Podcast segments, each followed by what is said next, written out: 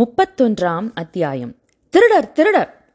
விஜயாலய சோழர் முதல் இரண்டாம் பராந்தகராகிய சுந்தர சோழர் வரையில் சோழ மன்னர்களின் உயிர் சித்திரங்களை நம் வீரன் வந்தியத்தேவன் பார்த்து மகிழ்ந்தான். ஆஹா இவர்களில் ஒவ்வொருவரும் எப்பேற்பட்டவர்கள்? எத்தகைய மகாவீரர்கள்? உயிரை திறனமாக மதித்து எவ்வளவு அரும்பெரும் செயல்களை இயற்றியிருக்கிறார்கள்? கதைகளிலும் காவியங்களிலும் கூட இப்படி கேட்டதில்லையே. இத்தகைய மன்னர் பரம்பரையை பெற்ற சோழ நாடு பாக்கியம் செய்த நாடு. இன்று அவர்களுடைய ஆட்சியின் கீழ் உள்ள நாடுகள் எல்லாம் பாக்கியம் செய்த நாடுகள்தான். மேற்கூறிய சோழ மன்னர்களின் சரித்திரங்களை சித்தரித்த காட்சிகளில் இன்னொரு முக்கியமான அம்சத்தை வந்தியத்தேவன் கவனித்தான். ஒவ்வொரு சோழ அரசருக்கும் பழுவூர் சிற்றரசர் வம்சத்தினர் தலை சிறந்து உதவிகள் செய்திருக்கிறார்கள். வீரத் தொண்டுகள் பல புரிந்து வந்திருக்கிறார்கள். முத்தரையர் வசத்திலிருந்த தஞ்சை கோட்டையை முற்றுகையிட்டு முதலில் அந்நகரில் பிரவேசித்தவர் ஒரு பழுவேட்டரையர். இரு கால்களும் இழந்த விஜயாலய சோழன் திருப்புரம்பியம் போர்க்களத்தில் புகுந்து அதிப்பராக்கிரமச் செயல்களை புரிந்தபோது அவனுக்கு தோள் கொடுத்து தூக்கிச் சென்றவர் ஒரு பழுவேட்டரையர். ஆதித்த சோழன் தலையில் கிரீடத்தை வைத்து பட்டாபிஷேகம் செய்வித்தவர் ஒரு பழுவேட்டரையர். ஆதித்த சோழன் யானை மீது பாய்ந்து பல்லவ அபராஜிதவர்மனை கொன்றபோது ஆதித்தன் பாய்வதற்கு வசதியாக முதுகும் தோளும் கொடுத்தவர் ஒரு பழுவேட்டரையர். பராந்தக சக்கரவர்த்தி நடத்திய பல போர்களில் முன்னணியில் புலிக்கொடியை எடுத்துச் சென்றவர்கள் பழுவேட்டரையர்கள். ராஜாதித்யன் போர்க்களத்தில் காயம்பட்டு விழும்போது அவனை ஒரு பழுவேட்டரையர் தன் மடியின் மீது போட்டுக்கொண்டு ராஷ்டிரகூட்டப் படைகள் தோற்று ஓடுகின்றன என்ற செய்தியை தெரிவித்தார். அவ்விதமே அரிஞ்சயருக்கும் சுந்தர சோழருக்கும் வீரத் தொண்டுகள் புரிந்து உதவியவர்கள் பழுவேட்டரையர்கள்தான். இதையெல்லாம் சித்திரக் காட்சிகளில் பிரத்யட்சமாக பார்த்த வல்லவரையன் சொல்ல முடியாத வியப்பில் ஆழ்ந்தான். அண்ணன் தம்பிகளான பழுவேட்டரையர்கள் இன்று சோழ நாட்டில் இவ்வளவு ஆதிக்கம் வகிப்பதற்கு காரணமில்லாமற் போகவில்லை. சுந்தர சோழர் எது விஷயத்திற்கும் அவர்களுடைய யோசனையை கேட்டு நடப்பதிலும் வியப்பில்லை. ஆனால் தான் இப்போது பெரிய சங்கடத்தில் அகப்பட்டு கொண்டிருப்பது என்னவோ நிச்சயம். சின்ன பழுவேட்டரையருக்கு தன் பேரில் ஏதோ சந்தேகம் ஜனித்துவிட்டது. பெரியவர் வந்துவிட்டால் அந்த சந்தேகம் ஊர்ஜிதமாகிவிடும். முத்திரை மோதிரத்தின் குட்டு வெளியாகிவிடும். பிறகு தன்னுடைய கதி அதோ கதிதான். சின்ன பழுவேட்டரையரின் நிர்வாகத்தில் உள்ள தஞ்சாவூர் பாதாளச் சிறையை பற்றி வல்லவரையன் கேள்விப்பட்டிருந்தான். அதில் ஒரு வேளை தன்னை அடைத்துவிடக்கூடும். பாதாளச் சிறையில் ஒருவேளை ஒரு தடவை அடைத்துவிட்டால் பிறகு திரும்பி வெளியேறியவது அநேகமாக நடவாத காரியம். அப்படி வெளியேறினாலும் எலும்பும் தோலுமாய் அறிவை அடியோடு இழந்து வெறும் பித்துக்குழியாகத்தான் வெளியேற முடியும். ஆஹா இத்தகைய பேரபாயத்திலிருந்து தப்புவது எப்படி? ஏதாவது யுக்தி செய்து பெரியவர் வருவதற்குள்ளே கோட்டையை விட்டு வெளியேறி விட வேண்டும்.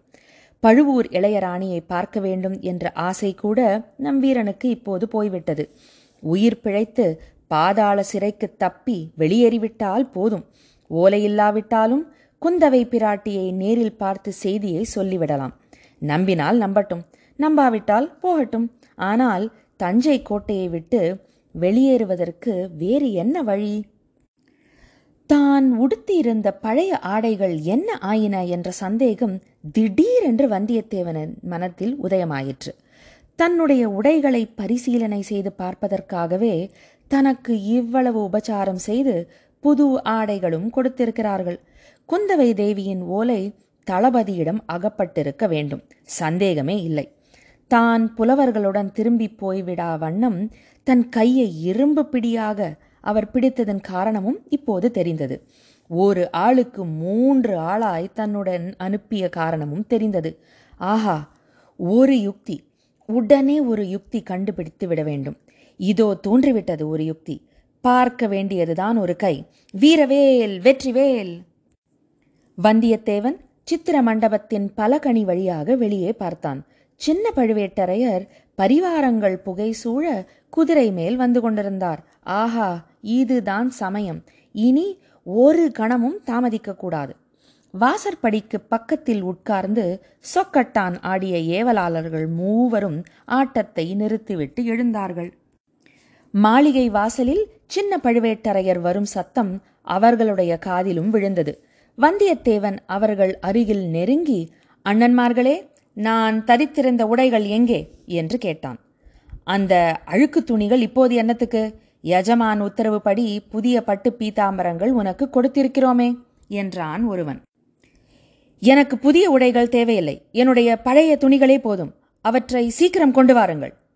அவை சலவைக்கு போயிருக்கின்றன. வந்தவுடனே தருகிறோம். அதெல்லாம் முடியாது. நீங்கள் திருடர்கள். என்னுடைய பழைய உடையில் பணம் வைத்திருந்தேன். அதை திருடிக் கொள்வதற்காக எடுத்திருக்கிறீர்கள். உடனே கொண்டு வாருங்கள். இல்லாவிட்டால்? இல்லாவிட்டால் என்ன செய்து விடுவாய் தம்பி? எங்கள் தலையை வெட்டி தஞ்சாவூருக்கு அனுப்பி விடுவாயோ? ஆனால் இதுதான் தஞ்சாவூர். ஞாபகம் இருக்கட்டும். அடே என் துணிகளை உடனே கொண்டு வருகிறாயா? இல்லையா? இருந்தால்தானே தம்பி கொண்டு வருவேன். அந்த அழுக்கு துணிகளை வெட்டாற்று முதலைக்கு போட்டுவிட்டோமே முதலை வயிற்றில் போனது திரும்பி வருமா? திருட்டு பயல்களே என்னுடன் விளையாடுகிறீர்களா? இதோ உங்கள் எஜமானிடனும் சொல்லிவிடுகிறேன். பாருங்கள் என்று வந்தியத்தேவன் வாசற்படியை தாண்டத் தொடங்கினான். மூவரில் ஒருவன் அவனை தடுப்பதற்காக நெருங்கினான். வந்தியத்தேவன் அவனுடைய மூக்கை நோக்கி பலமாக ஒரு குத்துவிட்டான். அவ்வளவுதான். அந்த ஆள் மல்லாந்து கீழே விழுந்தான். அவன் மூக்கிலிருந்து ரத்தம் சொட்டத் தொடங்கியது. இன்னொருவன் வந்தியத்தேவனுடன் மல்யுத்தம் செய்ய வருகிறவனைப் போல இரண்டு கைகளையும் முன்னால் நீட்டிக்கொண்டு வந்தான். நீட்டிய கைகளை வந்தியத்தேவன் பற்றி கொண்டு தன் கால்களில் ஒன்றை எதிராளியின் கால்களில் மத்தியில் விட்டு ஒரு முறுக்கு முறுக்கினான். அவ்வளவுதான். அந்த மனிதன் அம்மாடி என்று அலறிக்கொண்டு கீழே உட்கார்ந்து விட்டான். இதற்குள் மூன்றாவது ஆளும் நெருங்கி வரவே வந்தியத்தேவன் தன் கால்களை எடுத்துக்கொண்டு ஒரு காலால் எதிரியின் முழங்கால் மூட்டை பார்த்து ஒரு உதை விட்டான். அவனும் அலறிக்கொண்டு கீழே விழுந்தான். இதற்குள் மாளிகை வாசலில் குதிரை வந்து நின்ற சத்தம் கேட்டது. வந்தியத்தேவன் தன் குரலின் சக்தியெல்லாம் உபயோகித்துக் கொண்டு திருடர்கள் திருடர்கள் என்று சத்தமிட்டுக் கொண்டே அவர்கள் மீது பாய்ந்தான். மூன்று பேரும் அவனை பிடித்து நிறுத்த பார்த்தார்கள். மறுபடியும் திருட்டு பாயல்கள் திருட்டு பாயல்கள் என்று பெருங்குரலில் கூச்சலிட்டான் வந்தியத்தேவன். அச்சமயம் சின்ன பழுவேட்டரையர் இங்கே என்ன ரகளை என்று கேட்டுக்கொண்டே உள்ளே வந்தார். இப்படியாக தம் திட்டப்படியே சின்ன பழுவேட்டரையரின் கவனத்தை ஈர்த்த வந்தியத்தேவன் தஞ்சை கோட்டையிலிருந்து தப்புவானா இல்லையா? என்பதை பார்ப்பதற்காக அடுத்த அத்தியாயத்திற்காக காத்திருக்க வேண்டும். அதுவரை உங்களிடமிருந்து விடை பெறுகிறேன் நன்றி. வணக்கம்.